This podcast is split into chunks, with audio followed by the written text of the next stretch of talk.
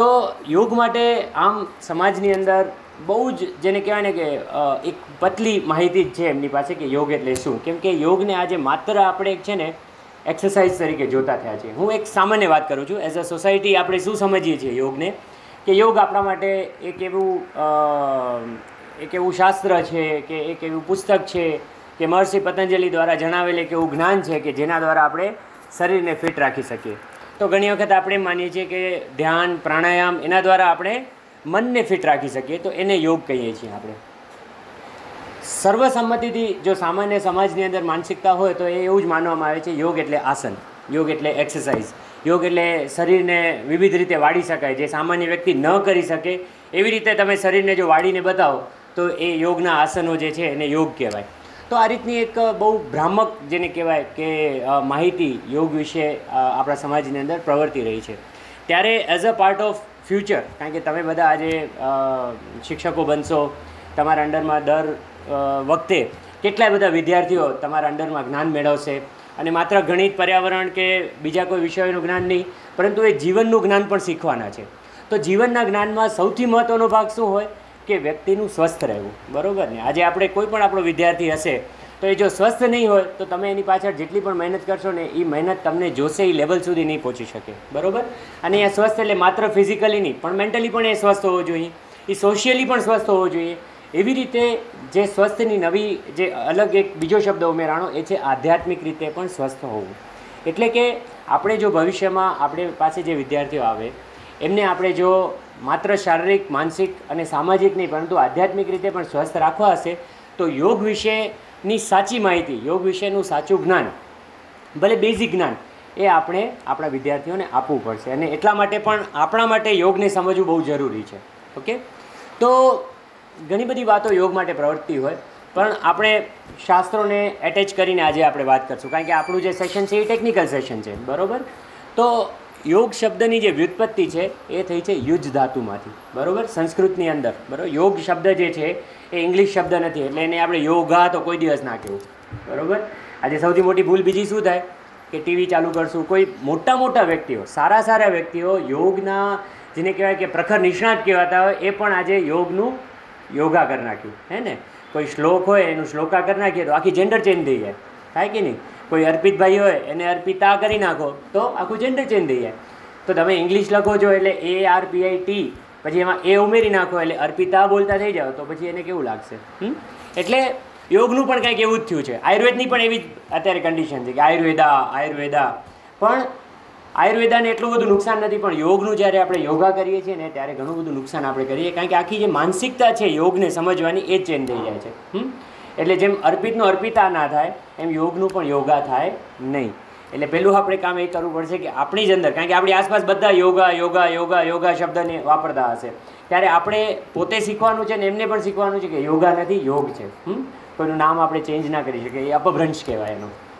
તો આ યોગ શબ્દ, યોગાની યોગ શબ્દની ઉત્પત્તિ જે છે, વ્યુત્પત્તિ, એનો જે શબ્દાર્થ છે, એ સંસ્કૃતમાં આપણને મળે છે અને એ યુજ ધાતુમાંથી બનેલું છે. બરોબર છે? અને યુજ ધાતુનો સામાન્ય અર્થ યોગનો થાય છે ટુ યુનાઇટ એટલે કે જોડવું. હમણાં જ એક બેન વાત કરતા હતા કે શરીરને મન સાથે જોડવું. તો યસ ડેફિનેટલી એ યોગ કરી શકાય. એને યોગ કહી શકીએ આપણે. એટલે એવી કોઈ પણ પ્રક્રિયા, એવું જ્ઞાન કે જે જોડે છે, એ યોગ છે. આ સાદી એની બહુ જ સાદી સમજ, બરાબર? એટલે યોગ કોઈ આસન માત્ર નથી, યોગ પ્રાણાયામ માત્ર નથી યોગ માત્ર એ આધ્યાત્મિક કે કોઈ ધર્મનું કે કોઈ એ, એનું જ્ઞાન નથી. યોગ એક એવી પ્રક્રિયા છે, યોગ એક એવું જ્ઞાન છે જે આપણા ઋષિમુનિ કાળથી આપણી ભારતીય સંસ્કૃતિ સાથે જોડાયેલું છે કે જે જોડવાનું કામ કરે છે. હવે જોડવાનું કામ જ્યારે થતું હોય, ત્યારે અહીંયા શું જોડવું? એની પણ વાત કરવી જોઈએ આપણે, બરાબર? તો અહીંયા સર્વ સાદી ભાષામાં વાત કરીએ, તો શરીર અને મનને જોડવાની વાત છે અહીંયા. યુજ્યતે અનેન ઇતિ યોગ. એ એની ડેફિનેશન છે. યોગની સાચી જે અર્થ જે છે, એ છે યુજ્યતે અનેન ઇતિ યોગ. જે જોડે છે તે જ યોગ છે? તો અહીંયા શરીરને, આપણી જે ભૌતિક રૂપ શરીર છે, એને આપણા મન સાથે જોડવાની વાત છે. તો આપણે એના માટે એ સમજવું પડે કે શરીર અને મનને શા માટે જોડવાની જરૂર પડે છે? તો શાસ્ત્રોની અંદર એક બહુ સરસ મજાની આખી વાત આત્મા, મન, શરીર અને ઇન્દ્રિયોની કરવામાં આવી. અને થોડું થોડું કદાચ તમારો અભ્યાસના વિષયમાં પણ હશે કદાચ તો તમે જાણતા પણ હશો કે આત્મા છે ને એ નિર્વિકાર છે. એમ સમજો કે એક એવો દ્રષ્ટા આપણી અંદર છે, બરાબર, કે જે કાંઈ જ નથી કરતો. તમે ગાડી ડ્રાઈવરને આપી દીધી, તમે ગાડીમાં બેસી ગયા, પછી તમે નિશ્ચિંત, તમે સૂઈ જાઓ, તમે ચોપડી વાંચો, તમે મોબાઈલ જુઓ, ડ્રાઈવર એની રીતે ગાડી ચલાવતો રહે. અને જે પાછળ બેઠો છે, એ દ્રષ્ટા તરીકે ખાલી એ પ્રવાસ એની સાથે કરતો રહે? એ ગાઈડન્સ નથી આપતો કે તું ગાડી આમ ચલાવ, હવે સ્પીડ હવે સ્પીડ કર, હવે બ્રેક કર, હવે ગાડી ઊભી રાખ. કાંઈ જ નથી કરતો. આત્મા જે છે એ નિર્વિકારી છે, એને કોઈ વિકાર નથી. એ દ્રષ્ટા જ છે માત્ર. કે એ જોયા રાખે છે કે આ શરીર અને મન શું કાર્ય કરે છે, કઈ રીતના જાય છે. બરાબર? અને એના અનુભવોને ખાલી જોવાનું કામ એ આત્મા કરે છે. એ આત્મા છે. અને એને કોઈ સત્વ નથી, કોઈ ઇન્દ્રિય નથી, કોઈ સ્વરૂપ નથી, એટલે આપણે એને જોઈ, જાણી અને આપણે એને જોઈ નથી શકતા આપણે એને સૂંઘી નથી શકતા આપણે એને સાંભળી નથી શકતા? એટલે પિક્ચરોમાં જે કાંઈ પણ આવે ને આત્મા વિશે એ આપણે પહેલાં ભૂલી જવાનું. એ શાસ્ત્ર સંમત નથી હે ને? કે કોઈ રાતના અંધકારમાં તમને સામે મળી ગયું ને એને આત્મા તરીકે લોકો બતાવતા હોય હા? એટલે એના માટે આત્મા માટે કહેવામાં આવે છે નિર્વિકાર પરસ્તો આત્મા સત્વભૂત ગુણેન્દ્રિય. બરોબર? ચૈતન્યમ કારણમ નિત્યમ દ્રષ્ટાહી પશ્યતો ક્રિયા. એટલે કે નિર્વિકાર, એક તો મેં જેમ કીધું એને કોઈ વિકાર જ નથી, એને સુખ પણ નથી ને દુઃખ પણ નથી, કાંઈ જ નથી એને. સત્વ, ભૂત, ગુણ ને ઇન્દ્રિય, એ પણ નથી એને, બરાબર? એને કોઈ પોતાનું સત્વ નથી, એને પંચમહાભૂતનું કોઈ સ્વરૂપ નથી, પૃથ્વી મહાભૂત હોય તો આપણે જોઈ શકીએ કે આ આ છે આત્મા? ગુણ નથી એને કોઈ, એટલે એ મીઠું નથી, તીખું નથી, બ્રાઇટ નથી, ડાર્ક નથી, આ બધા ગુણો છે, બરાબર આપણા? તો એ ગુણ નથી. ઇન્દ્રિય નથી એને કોઈ એ પોતે જોવું, સાંભળ, એટલે એ જોતી નથી, સાંભળતી નથી, હા? પરંતુ તેમ છતાં એ એક એવી એન્ટિટી છે કે જે આપણા શરીરની અંદર ચેતનાનું કારણ છે. એટલે આપણે જીવિત છીએ ને, એનું કારણ એ છે કે આપણી અંદર આત્મા છે. આત્મા છે એટલે આપણે જીવિત છીએ. ચૈતન્યમ કારણમ નિત્યમ દ્રષ્ટાહી પશ્યતો ક્રિયા. એટલે કે એ દરેક ક્રિયા આપણે જે કાંઈ પણ જીવનભર કરીએ છીએ ને, એનું, એને દ્રષ્ટા તરીકે જોવે છે. બરાબર? તો આ આત્મા. પછી આવે છે આપણું મન. બરાબર છે? કે મન એક એવી એન્ટિટી છે. અગેન મન પણ એવું તત્વ છે કે જેને આપણે જોઈ નથી શકતા. આપણે ઓપરેશન કરીને કાઢી ના શકીએ. બ્રેઇન આપણે જોઈ શકીએ. પણ મન આપણે નથી જોઈ શકતા, જે આપણા શાસ્ત્રોમાં દર્શાવેલું છે. બરાબર? તો મનનું કાર્ય શું છે? કે ઇન્દ્રિયો દ્વારા આપણી જે પંચ જ્ઞાનેન્દ્રિયો છે પંચ કર્મેન્દ્રિયો છે, બરાબર? આપણો વિષય યોગનો છે એટલે બહુ ડીપમાં નહીં જાઉં. પણ એ ઇન્દ્રિયો દ્વારા જે કાંઈ પણ જ્ઞાન આપણે એબ્ઝોર્બ કરીએ છીએ? અત્યારે તમે મને જુઓ છો, મને સાંભળો પણ છો, બરાબર? અત્યારે એ વિષયોમાં ઇન્દ્રિયો નોલેજ ગેઇન કરે છે ગ્રાસ કરે છે. એ મન જે છે એ એબ્ઝોર્બ કરે છે. એટલે મનનું કામ છે સ્ટોર કરવાનું, મનનું કામ છે પ્રોસેસ કરવાનું, અને મનનું કામ છે ઇન ફ્યુચર એને જરૂર પડે તો એને પાછું બહારે લાવવાનું. એટલે આપણે અત્યારે જે જ્ઞાન મેળવીએ છીએ, એ જ્ઞાન આપણે ભવિષ્યમાં આપણી શાળાઓમાં આપણા વિદ્યાર્થીઓને આપશું. તો એ જે કાર્ય કોણ કરે છે? આપણા શરીરની અંદર મન કરે છે. અને એ પંચ જ્ઞાનેન્દ્રિયો અને પંચ કર્મેન્દ્રિયો દ્વારા એ મન એ જ્ઞાનને એબ્ઝોર્બ કરે છે. પોતે કરી શકતું નથી. એ એના સાધનો છે. શરીર જે છે, બરાબર છે? એ શરીર આપણી એક ફિઝિકલ એન્ટિટી છે કે જેની અંદર આ બધી પ્રોસેસ થાય છે. એની અંદર આત્મા છે, એની અંદર મન છે અને એની પ્રમાણે એ કાર્ય કરતું જાય છે. એટલે શરીર છે ને અહીંયા વાહન જેવું છે. ડ્રાઈવર એનો મન છે, બરાબર? અને ગાડી જે ચાલે છે એ ગાડી આપણું શરીર છે. હમ? અને એટલા જ માટે આપણે શરીરને જે છે એ અલગ અલગ અનુભવ આપણે કરી શકીએ છીએ શરીરમાં? સુખનો અનુભવ, દુઃખનો અનુભવ, શરીર બધા અનુભવો કરે છે. તો હવે આ શરીર અને મનનું જોડાણ જેટલું સારું હશે, એના વચ્ચે જેટલું બેલેન્સ હશે, એટલું આપણું જીવન, આપણું સ્વાસ્થ્ય જે છે એ સારું રહેશે. આ સમજી શકાય એવી વાત છે, બરાબર?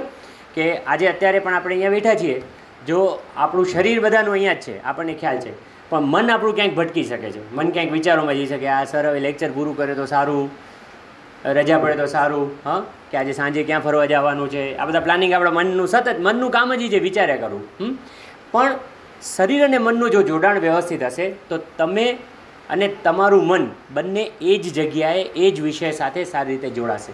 અને એના કારણે આપણું જે ફોકસ છે, આપણું જે ગ્રાસ્પિંગ કેપેસિટી જે છે, એ આપણી હંમેશા વધતી જશે. બરોબર? એટલે જ જોઈએ છીએ આપણે કેટલાય મહાન લોકોની વાતો કરી આપણે જેટલા જેટલા પણ મહાન નાયકો થઈ ગયા આપણા ભારતીય સંસ્કૃતિની અંદર, અથવા ઇવન વિદેશમાં પણ. એમનો સૌથી મોટો ગુણ એ હોય કે જ્યાં હોય ને ત્યાં હોય. આજે સ્વામી વિવેકાનંદજી માટે એમ કહેવાય છે કે આમ પુસ્તકો આમ ખાલી પાના ફેરવી જતા ને એમને યાદ રહી જતું. આપણા માટે આમ એવું લાગે કે આ તો જાદુ છે અથવા આ વાત શક્ય નથી. આપણને એવું જ લાગે. આજે આપણે વિચારી નથી શકતા એવું. પણ એમનું મન અને શરીર એ રીતે જોડાયેલું હતું. એ સાચા યોગી હતા કે એમના એ યોગની સતત પ્રક્રિયાઓ દ્વારા એમણે એ રીતે આત્મસાત કરી લીધું હતું કે આપ, એમણે પેજ જોયું અને એમના મને ગ્રાસ કર્યું. એ થઈ શકે છે. આપણે પણ અત્યારે નાની નાની વસ્તુઓમાં એ કરી જ શકીએ છીએ. બરાબર? આજે તમે આ મોબાઈલ બતાવો છો. તમે મોબાઈલ જોઈ શકો છો. શા માટે? કારણ કે તમારું મન ને શરીર એટલું જોડાયેલું છે કે આ એન્ટિટીને ઓળખી શકે છે. તો શા માટે આપણે એની અંદર લખેલું પણ કદાચ ન વાંચી શકીએ? વાંચી જ શકીએ એકસાથે અને આપણું મન યાદ રાખી પણ શકે. પણ એના માટે આપણે સતત યોગનો અભ્યાસ કરવો પડે. તો યોગનો અભ્યાસ એટલે પણ જરૂરી છે કે જે હમણાં ડેફિનેશનની વાત કે જે જોડે છે એ યોગ છે. તો અહીંયા યોગનો અભ્યાસ આપણા શરીરને આપણા મન સાથે જોડવાનું કાર્ય કરે છે. અને એકવાર શરીર અને મન એકબીજા સાથે જોડાઈ જાય, તો ચોક્કસથી આપણું મન જે છે એ આપણા કંટ્રોલમાં રહે. આપણું ફોકસ પૂરેપૂરું છે અત્યારે આપણે ઈચ્છીએ છીએ કદાચ કે આપણે લેક્ચર સાંભળીએ. પણ કદાચ દસ ટકા લોકોનું મન ક્યાંક ભટકતું હશે, એમના કંટ્રોલમાં નહીં હોય. એ નહીં ઈચ્છતું હોય. એ ઈચ્છતું હશે કે ભૂખ લાગી છે, પાણી પીવું છે બહારે જવું છે, સ્પોર્ટ્સમાં જવું છે, સાંજે કાંઈ કામ છે. એટલે મન જેમનું કંટ્રોલમાં ન હોય એમના શરીર સાથે, એમના જીવનની અંદર આપણને સફળતાઓ મેળવવી થોડી વધારે અઘરી પડતી હોય છે. બીજું, મન એક વખત શરીરના કંટ્રોલમાં આવી જાય યોગના અભ્યાસ દ્વારા, તો આપણે આપણા માટે સારું શું અને આપણા માટે ખરાબ શું, એને, એનું આપણે પાલન કરી શકીએ. આપણે બધાને બધી જ વસ્તુઓ ખબર છે. આજે બારે સમાજમાં લોકોને ખબર જ છે કે વ્યસન આપણા માટે સારું નહીં. આપણે અમે ક્યારે પણ ખોટું બોલવું જોઈએ નહીં, ક્યારે પણ ચોરી કરવી જોઈએ નહીં. પણ છતાંય લોકો કરે છે. શા માટે? કારણ કે એમના મનની અંદર જે થોટ્સ છે, એ પ્રોસેસ એટલા મલિન થયેલા છે એમના ઇન્દ્રિયો દ્વારા કે એમને કરવા માટે પ્રેરે છે. ઘણી વાર કરવા ઈચ્છતા નથી. કોઈ વ્યક્તિ સ્મોકિંગ કરવા ઈચ્છે, એ વાતમાં બહુ દમ નથી. કારણ કે એને પણ ખબર છે કે એના ફેફસાથી લઈને એના શરીરને નુકસાન છે. પણ એ કરે છે. શા માટે કરે છે? કારણ કે એનું મન જે છે એના કંટ્રોલમાં નથી. તો યોગનો અભ્યાસ આપણને શીખવે છે કે આને જોડી દેવું. બીજી યોગની ડેફિનેશન છે સમત્વમ યોગ ઉચ્યતે. બરાબર? જેમ એક વાત થઈ કે યુજ્યતે અને એને તે યોગ એમ બીજી એની ડેફિનેશન છે સમત્વમ યોગ ઉચ્યતે. યોગ એક એવી પ્રક્રિયા, યોગ એક એવું જ્ઞાન છે કે જેના દ્વારા વ્યક્તિના જીવનની અંદર ક્ષમતા આવે છે. સમતા એટલે બેલેન્સ બરાબર? આજે આખી દુનિયા છે ને, આ બેલેન્સની પાછળ જ મથી રહી છે. અને દુનિયાના દરેકે દરેક તકલીફો છે ને, એનું કારણ આ ઇમ્બેલેન્સ જ છે. બરાબર? તો અહીંયા આપણે બેલેન્સની વાત કરીએ, ત્યારે કોની વાત કરીએ? પ્રકૃતિ સાથે મનુષ્યનું બેલેન્સ વાત કરી શકીએ.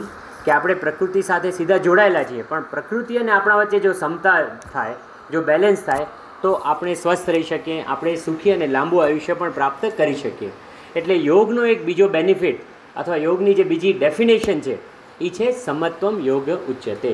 યોગ જે છે એ આપણા જીવનની અંદર આપણને સમતા લાવતા શીખે છે, જીવનને બેલેન્સ કરતા શીખે છે, શીખવે છે. તમે ઘણી બધી વસ્તુઓમાં તમે જોતા હશો કે અમુક વસ્તુઓમાં આપણે આપણી જાણ છતાં અતિરેક કરી નાખતા હોઈએ.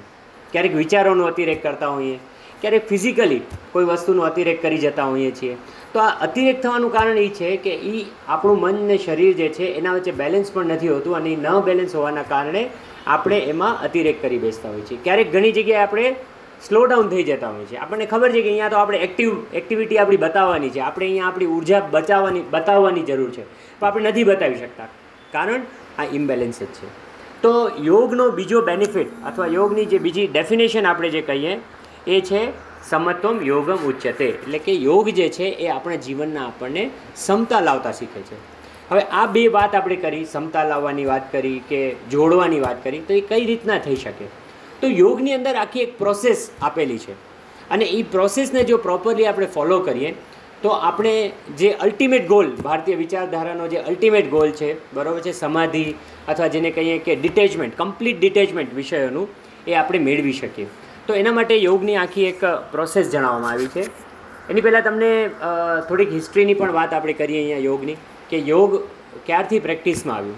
તો એકચ્યુઅલી આયુર્વેદની જેમ યોગમાં પણ એ જ છે કે એને અનાધિકાળથી કહેવામાં આવ્યું. અનાધિકાળ એટલે કે જેનો ડે વન આપણને ખબર નથી. અનાધિકાળથી ચાલ્યું આવે છે. યોગને પણ શાશ્વત કહેવામાં આવ્યું. શાશ્વત એટલે જે હંમેશા માટે રહેશે. બરાબર છે? પેઢીઓની પેઢીઓ પસાર થઈ ગઈ, પણ યોગ એને એ જ છે. બરાબર? તો યોગનો કાળ કોઈ આપણે ફિક્સ કરી શકતા નથી. પરંતુ એમ કહી શકાય છે કે શિવને આદિયોગી તરીકે એ પહેલાં યોગી આપણે એને જાણીએ છીએ આપણે. અને એના પછી જેમ જેમ સમય પસાર થતો ગયો, તેમ તેમ અલગ અલગ કાળની અંદર અલગ અલગ ઋષિ મુનિઓ અને એના પછી આજના જે મોડર્ન જેને કે ઋષિઓ અથવા મોડર્ન યોગી જે છે, એમણે યોગને પ્રેક્ટિસમાં લાવ્યો અને સમાજમાં એનો પ્રચાર પ્રસાર કર્યો. જેમ કે આપણે જોવા જઈએ, તો શિવાથી શરૂ કરીએ એના પછી આપણને ભગવદ્ ગીતામાં એના રેફરન્સ મળે છે કે ભગવદ્ ગીતાની અંદર જ્ઞાન યોગ, કર્મી, કર્મયોગ ભક્તિ યોગ એ વિવિધ પ્રકારના યોગની વાત ત્યાં કરવામાં આવી. એના પછીના સમયમાં આગળ વધીએ તો સ્વામી વિવેકાનંદજી છે, રમણ મહર્ષિ છે અને એના પણ પહેલાં મહર્ષિ પતંજલિ છે. બરોબર છે? કે જેમણે પતંજલિ મહાભાષ્યની રચના કરી અને એ પતંજલિ મહાભાષ્યની અંદર યોગને બહુ જ સારી રીતે, જે આપણે લોકો સમજી શકીએ એ ભાષામાં એ યોગનો પ્રચાર પ્રસાર કર્યો. તો એમના પછી જે ડિસેન્ડીઝ આવતા ગયા એમણે પણ યોગનો પ્રચાર કર્યો અત્યારે આપણને કદાચ તમે અમુકના નામ સાંભળ્યા હોય કે સ્વામી શિવાનંદ છે, કે ઓરબિંદો છે, કે એક પત્તાબી જોઈશ કરીને એક બહુ જેમણે વિશ્વવિખ્યાત કર્યું યોગને, એ બધા જ યોગના ઋષિઓએ કાળક્રમે યોગનો પ્રચાર પ્રસાર કર્યો. તો આ રીતે યોગનો ઇતિહાસ જે છે એ બંધાતો ગયો. હવે આપણે વાત કરતા હતા યોગની પ્રક્રિયાની. બરોબર છે કે યોગની એક પ્રક્રિયા છે. અને એ યોગની પ્રક્રિયા જો આપણે પ્રોપરલી ફોલો કરીએ તો આપણા દરેકનો જે અલ્ટિમેટ ગોલ છે, મોક્ષ અથવા સમાધિ એ સુધી આપણે પહોંચી શકીએ. તો એના માટે જે છે, અષ્ટાંગ યોગની રચના કરવામાં આવી. બરોબર? આપણે બધાને ખ્યાલ જ છે અષ્ટાંગ યોગ. હા? અષ્ટાંગ યોગ કયા કયા છે?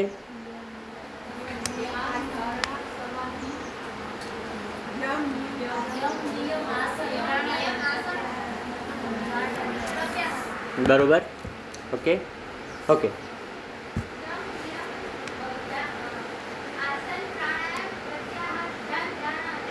ઓકે, ચલો, એક લાઇનમાં બરાબર? હવે આ આઠે આઠ આપણા અષ્ટાંગ યોગ કહેવા યોગના અષ્ટ અંગ છે, જુઓ. આ શબ્દનો અર્થ દરેક વસ્તુનો અર્થ સમજવા માટે છે ને શાસ્ત્રના અર્થોને સમજવાના. નહીંતર આપણે ગૂંચવાઈ જઈએ, હમ?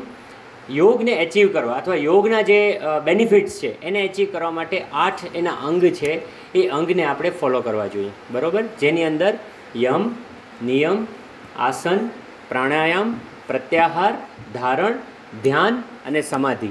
આ એના આઠ અલગ અલગ અંગ છે અથવા એમ સમજી શકો કે આઠ સ્ટેજીસ છે. બરાબર? એમાં એક પછી એક સ્ટેજીસ તમે જેમ જેમ એક સ્ટેજ પછી બીજો સ્ટેજ પછી ત્રીજો સ્ટેજ તમે એચીવ કરતા જાઓ, તેમ તેમ તમે અલ્ટિમેટ ગોલ જે સમાધિનો જે છેલ્લું અંગ જે છે, ત્યાં સુધી તમે પહોંચી શકો. બરાબર? તો સૌથી પહેલો આવે છે યમ. યમ એટલે ચાલો આઠ અંગના નામ બધા બોલ્યા છો. હવે મને યમનો અર્થ કહી દો. કારણ કે ખાલી નામથી તો કાંઈ ન થાય. હા? શું કરશું? નામ નામ યાદ રાખીને શું કરશું? નામ માટે કહેવામાં આવ્યું છે, નામ જ્ઞાનમ તું વ્યવહાર માત્ર પ્રયોજનાર્થમ. બરોબર? આ તમને ખબર છે કે આલાપભાઈ છે. પણ એકવાર તમને ખબર હોય કે આલાપભાઈ છે ને અહીંયા ડૉક્ટર છે, તો ઇટ્સ ઓકે પછી તમને મારું નામ યાદ ન રહે તો કાંઈ વાંધો નહીં. તમને મને મળવું હશે તમે સર્વમંગલ આવી શકશો. એટલે નામ છે ને એ માત્ર વ્યવહાર માટે આપણે ઉપયોગ માટે લેવાતું હોય. પણ એનો અર્થ આપણે સમજવો પડે. હવે યમનો અર્થ તો પછી મને કહો. કેમ કે અષ્ટાંગ તમારામાંથી ઘણા બોલ્યા. જી.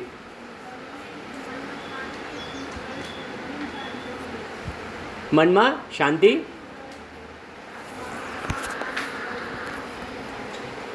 ઓકે બીજા કોઈ? યમનો અર્થ? ઓકે હું હું પરીક્ષા નથી લેતો, એવું નહીં માનતા, કારણ કે શિક્ષકોની પરીક્ષા ક્યારેય ના લેવાય, એમાં ભૂલ થઈ જાય.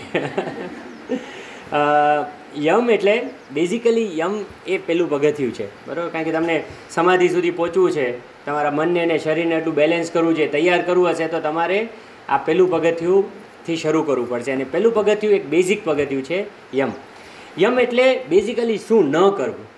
તમારે આ બધું એચીવ કરવું છે તો તમારે શું ન કરવું જોઈએ એ આપણને યમના પગથિયા ઉપર દર્શાવવામાં આવ્યું છે. બરોબર છે? તો શું ન કરવું એટલે? કેટલીક એવી વસ્તુઓ કે જે આપણે આપણા જીવનમાં હંમેશા ત્યજવી જોઈએ. એ આપણને એ નિયમો, એ સિદ્ધાંતો જે છે એ યમની અંદર આપણને જણાવવામાં આવ્યા છે. બરાબર? એ યમની અંદર અહિંસા, સત્ય, આસ્તેય, બ્રહ્મચર્ય અને અપરિગ્રહ. આ પાંચ એના ટૂલ્સ છે અગેન બરાબર? એના જ સાધનો છે એચીવ કરવાના. જેમ કે શું ન કરવું? તો કે હિંસા ન કરવી, ખોટું ન બોલવું, ચોરી ન કરવી, બરાબર છે? કોઈ પણ વસ્તુથી એટલું એટેચ નહીં થઈ જવું જેમ કે આ મોબાઈલથી, હમ? કે મોબાઈલથી બહુ આપણે આજે એટેચ થઈ ગયા છીએ, તો પછી આપણે બીજા વિષયો વિચારી જ નહીં શકીએ. હા? પછી કોઈ પણ વસ્તુથી, હા એટેચ ન થવું. જેમ કે આજે હોટલોથી આપણે એટેચ થઈ ગયા છીએ.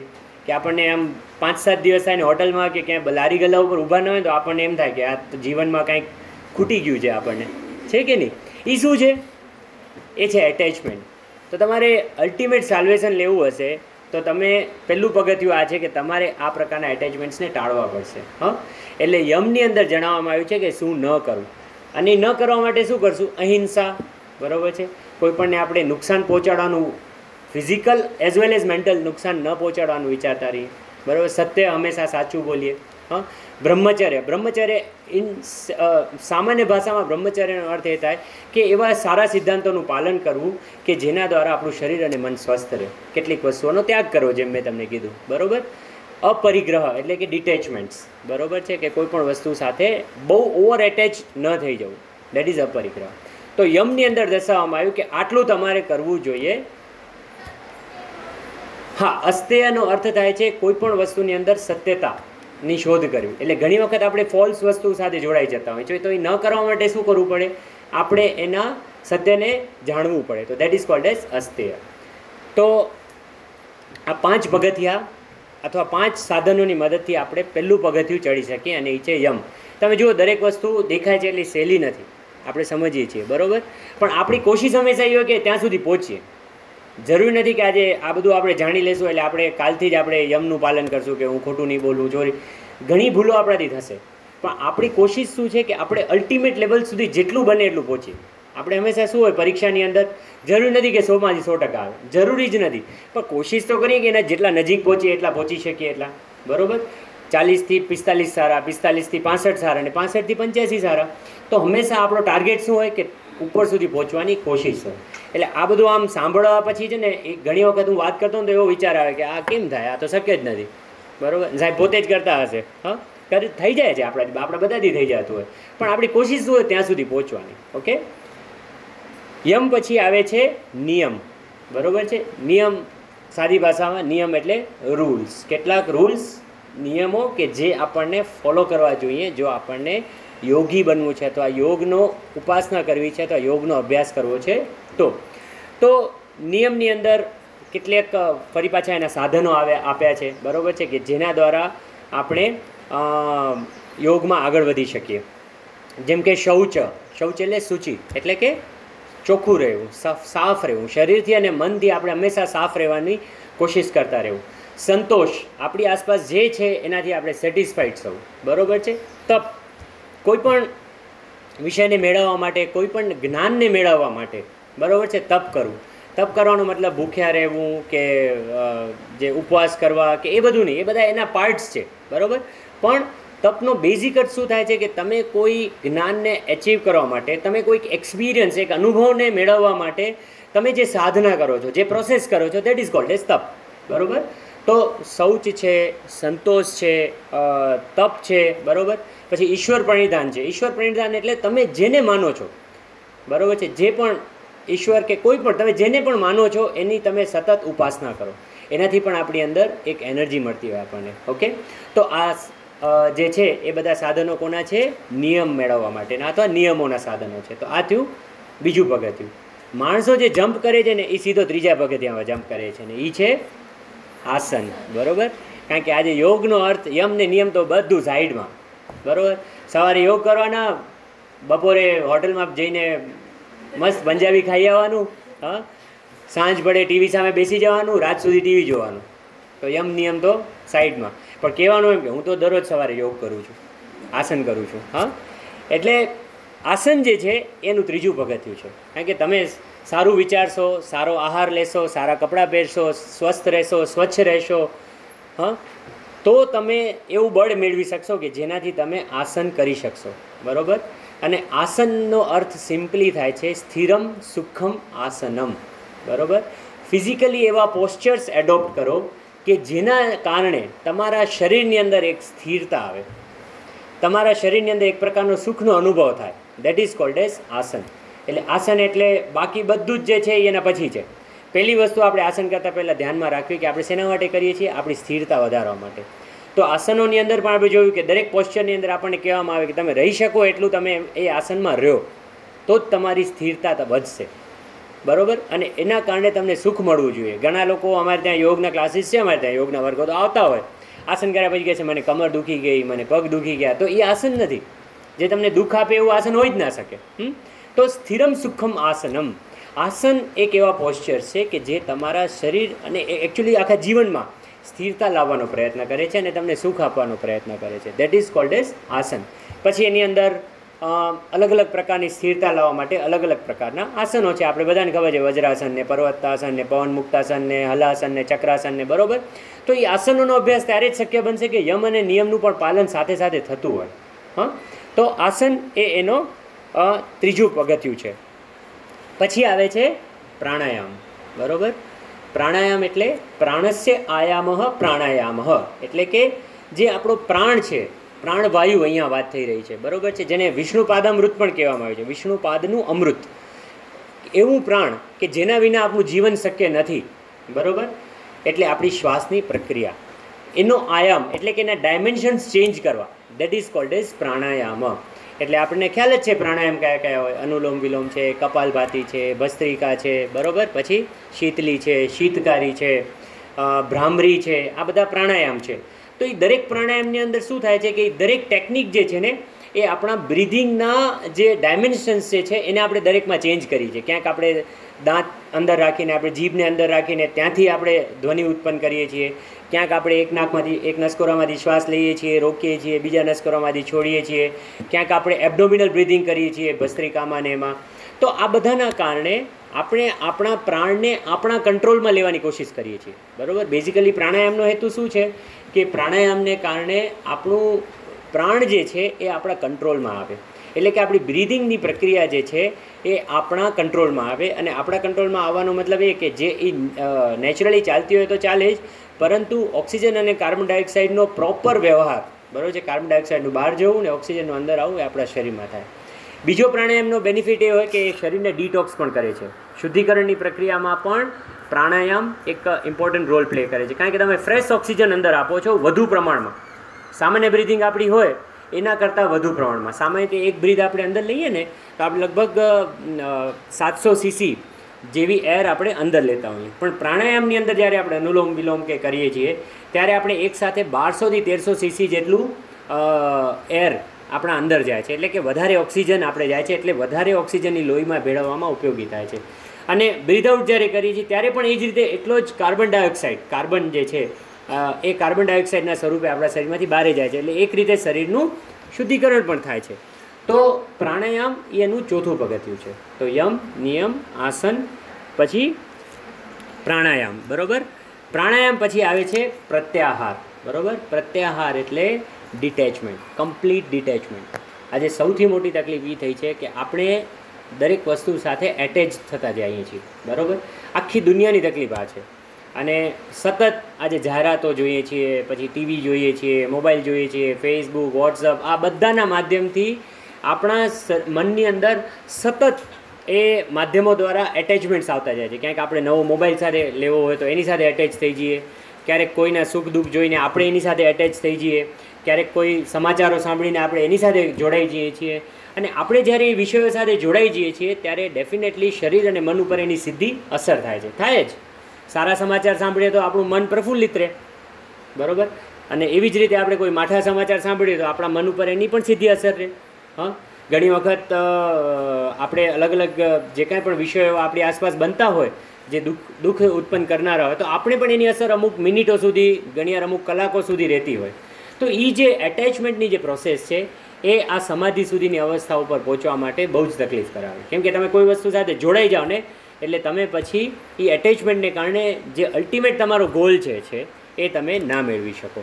અત્યારે જ તમે સમજો કે આપણે કોઈ વસ્તુ સાથે એટેચ થઈ જઈએ કે આપણને કોઈ બનાવ બની જાય અને સાથે આપણી પરીક્ષા હોય, તો આપણી બનાવ સાથે એટલા એટેચ થઈ જઈએ કે આપણે આપણી એની અસર આપણી પરીક્ષામાં ગુણો ઉપર પણ પડવાની જ છે.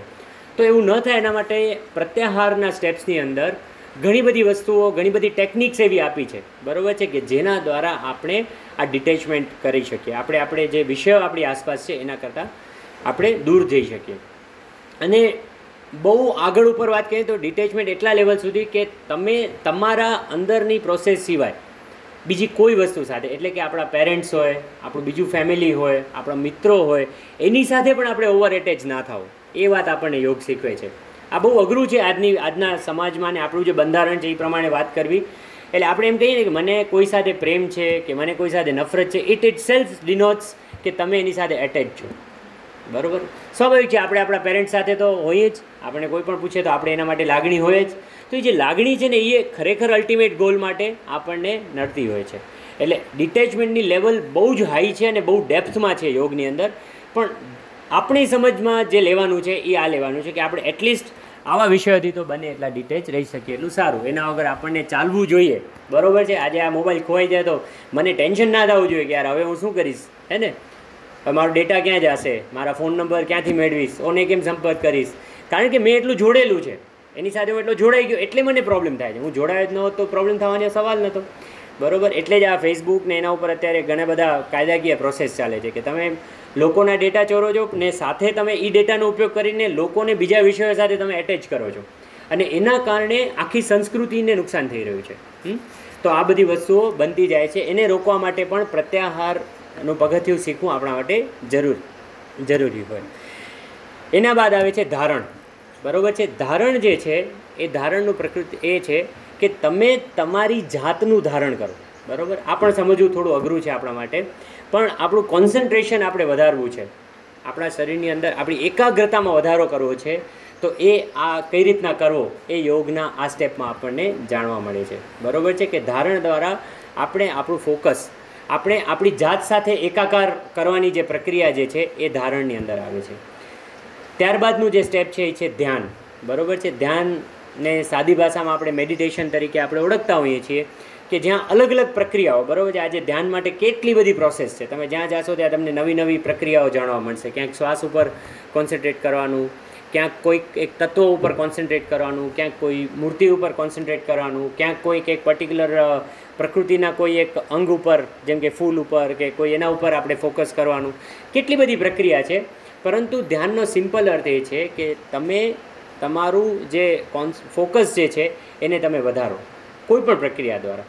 તો ધ્યાનની જે કોઈ પણ પ્રક્રિયા છે, એમાં સૌથી સિમ્પલ પ્રક્રિયાની અંદર આપણે આપણી બ્રિધિંગ ઉપર આપણે ફોકસ કરતાં શીખીએ છીએ. કારણ કે આપણી જે શ્વાસની પ્રક્રિયા છે, એ ઓટોનોમસ પ્રોસેસ છે, બરાબર? એના માટે આપણે કોઈ મહેનત નથી કરવી પડતી. એ થોડા થોડા સમયે પોતાની રીતે આપણો શ્વાસ લેવાય છે, શ્વાસ છોડાય છે. તો એ આપણી પોતાની પ્રોસેસ સાથે આપણે જો ધીરે ધીરે એટેચ થઈએ, તો આપણું જે ધ્યાન જે છે, ફોકસ જે છે, એ વધે છે. અને આપણા મનનું ખાસ કરીને શરીર સાથેનું જે જોડાણ છે, બરાબર છે, એ વધે છે. કારણ કે ધ્યાનની પ્રક્રિયા એક એવી આમ આજના સમયમાં જોઈએ તો એટલી સિમ્પલેસ્ટ ટેકનિક છે કે જેનો જો નિયમિત રીતે અભ્યાસ કરવામાં આવે તો આપણું મન અને શરીર ચોક્કસથી સીધું જોડાય અને મન આપણે કહીએ એ વિષય ઉપર ફોકસ કરે. ન કે એને જે કરવું એના ઉપર, બરાબર? તો ધ્યાન આપણને એના માટે મદદ કરે છે. અને ત્યારબાદ સૌથી છેલ્લું પગથિયું કે જે અલ્ટિમેટ પગથિયું, છેલ્લું પગથિયું કહેવામાં આવ્યું છે એ છે સમાધિ. જે આ બધું જ ફોલો કરે. બરાબર? આ સાતે સાત અંગને પ્રોપરલી જે ફોલો કરે એ એના છેલ્લા ગોલ સુધી, એટલે કે સમાધિ સુધી પહોંચે.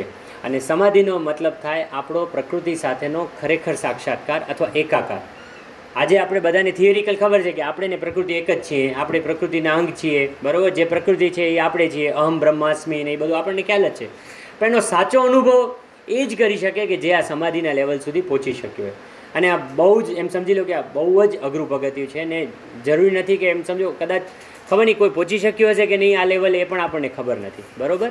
પણ સમાધિનો અર્થ એ છે કે તમને અલ્ટિમેટ જે આપણો ગોલ છે, ધર્મ, અર્થ, કામ અને મોક્ષ, એ આપણો છેલ્લો ગોલ છે ભારતીય પરંપરાનો, એ મોક્ષનું આપણને પ્રાપ્તિ થાય અને આપણે પ્રકૃતિ સાથે એકાકાર થઈ જઈએ. આપણા અને પ્રકૃતિ વચ્ચે ખરેખર કોઈ ફરક ન રહે. દેટ ઇઝ કોલ્ડ એઝ સમાધિ. તો આ રીતે અષ્ટાંગ યોગની પ્રેક્ટિસ દ્વારા આપણે જે છે, આપણા મનને, આપણા શરીરને, આપણા જીવનને, આપણા સ્વાસ્થ્યને આપણે વધારે ને વધારે સારું રાખી શકીએ અને સુખી રાખી શકીએ. તો આ આપણને સમજવાની જરૂર છે. બાકી બધી જે પ્રક્રિયાઓ જે છે, એને ઘણા બધા આજુબાજુના ઇન્સ્ટ્રુમેન્ટ્સ આપ્યા છે. જેમ કે નેતિ, ધોતી નવલી આ બધા કર્મો છે, જે કર્મો દ્વારા આપણે શુદ્ધિકરણ કરી શકીએ. કેમ કે આ બધું જ્યારે આપણે કરતા હોઈએ, યમ, નિયમ, આસન, ત્યારે આપણી જેમ વાત થઈ કે આપણે અંદર અને બહારથી શુદ્ધ હોવા બહુ જરૂરી છે. તો એ શુદ્ધિકરણની અલગ અલગ પ્રક્રિયાઓ કહેવામાં આવી. બરાબર છે? એ પછી અમુક મુદ્રા, બરાબર? અને અમુક બંધ કહેવામાં આવ્યા. કે એના દ્વારા પણ આપણે આ ચક્રોને એક્ટિવેટ કરવા માટે આપણા શરીરના કે આપણે આપણે આધ્યાત્મિક રીતે વધારે ઊંચાઈ મેળવવા માટે આપણને એ ઉપયોગી થઈ શકે. પણ મારે ખ્યાલ એ આ આજના વિષય બહુ બધું થઈ જશે જો હું તમને વાત કરીશ તો. પણ આપણી મુખ્ય સમજ એ અષ્ટાંગ યોગની સાચી સમજ હોવી જોઈએ, નંબર એક. બીજું, આપણે યોગને સાચી રીતે સમજવા જોઈએ. કે યોગ માત્ર આસન નથી, યોગ માત્ર એક્સરસાઇઝ નથી. અને સૌથી બીજી એક ભ્રમણા છે કે યોગને અલગ અલગ રોગને ભગાડવા માટે પણ આપણે ઉપયોગમાં લેતા હોઈએ છીએ પણ ખરેખર યોગની ઉત્પત્તિ, જ્યારે આ બધું વાંચીએ ને આપણે શાસ્ત્રને વાંચીએ, મહર્ષિ પતંજલિને વાંચીએ, ત્યારે ક્યાંય એવું નથી કીધું કે ડાયાબિટીસ માટે આ આસન કરો તો તમને ડાયાબિટીસ મટી જશે, કે તમને એમ કે સાંધાનો દુખાવો તો તમે આ આસન કરો તો મટી જશે. એવું નથી. યોગનું કામ છે બેલેન્સ કરવાનું. જ્યાં બગડેલું છે એ ઓટોનોમિકલી બેલેન્સ થઈ જશે. હા તમને અમુક રોગો છે તો એની સાથે તમે થોડાક ઔષધોનો ઉપયોગ કરો, તમે એ બધાનો ઉપયોગ કરો અને તમે એને બેલેન્સ કરો, એની સાથે બીજી વાત છે. પણ યોગનો જન્મ કોઈ પણ રોગને મટાડવા નથી થયો. યોગનો જન્મ થયો છે માત્ર ને માત્ર આપણા શરીર અને મનને બેલેન્સ કરવા માટે. આપણે પ્રકૃતિ સાથે આપણે જોડાઈએ એના માટે, બરાબર? અને આ જ વિષયોને આપણે પણ સમાજ સુધી જો પહોંચાડશું ને, તો જ યોગનું ખરેખર જે તત્વજ્ઞાન જે છે ને એ આપણે ટકી રહે છે. નહીંતર યોગ આજે માત્ર આસન અને પ્રાણાયામ સુધી સીમિત થઈ ગયું છે? એટલે આ વિષય થોડોક તમારી સાથે આજે ચર્ચા કરવો હતો. અને એમ કહેવાય છે કે પિસ્તાલીસ પચાસ મિનિટથી વધુ કોઈ ગમે એટલો સારા વખતા હોય તો પણ સાંભળવું પછી ઉપરથી જ જાય. એટલે આપણે એટલો ટાઈમ થઈ ગયો છે. તો આપણે અહીંયા સ્ટોપ કરીએ. હું યોગનો કોઈ બહુ મોટો જાણકાર છું નથી, પણ છતાંય તમને કોઈ ડાઉટ હોય નાનો મોટો, તો તમે મને ચોક્કસથી પૂછી શકો છો.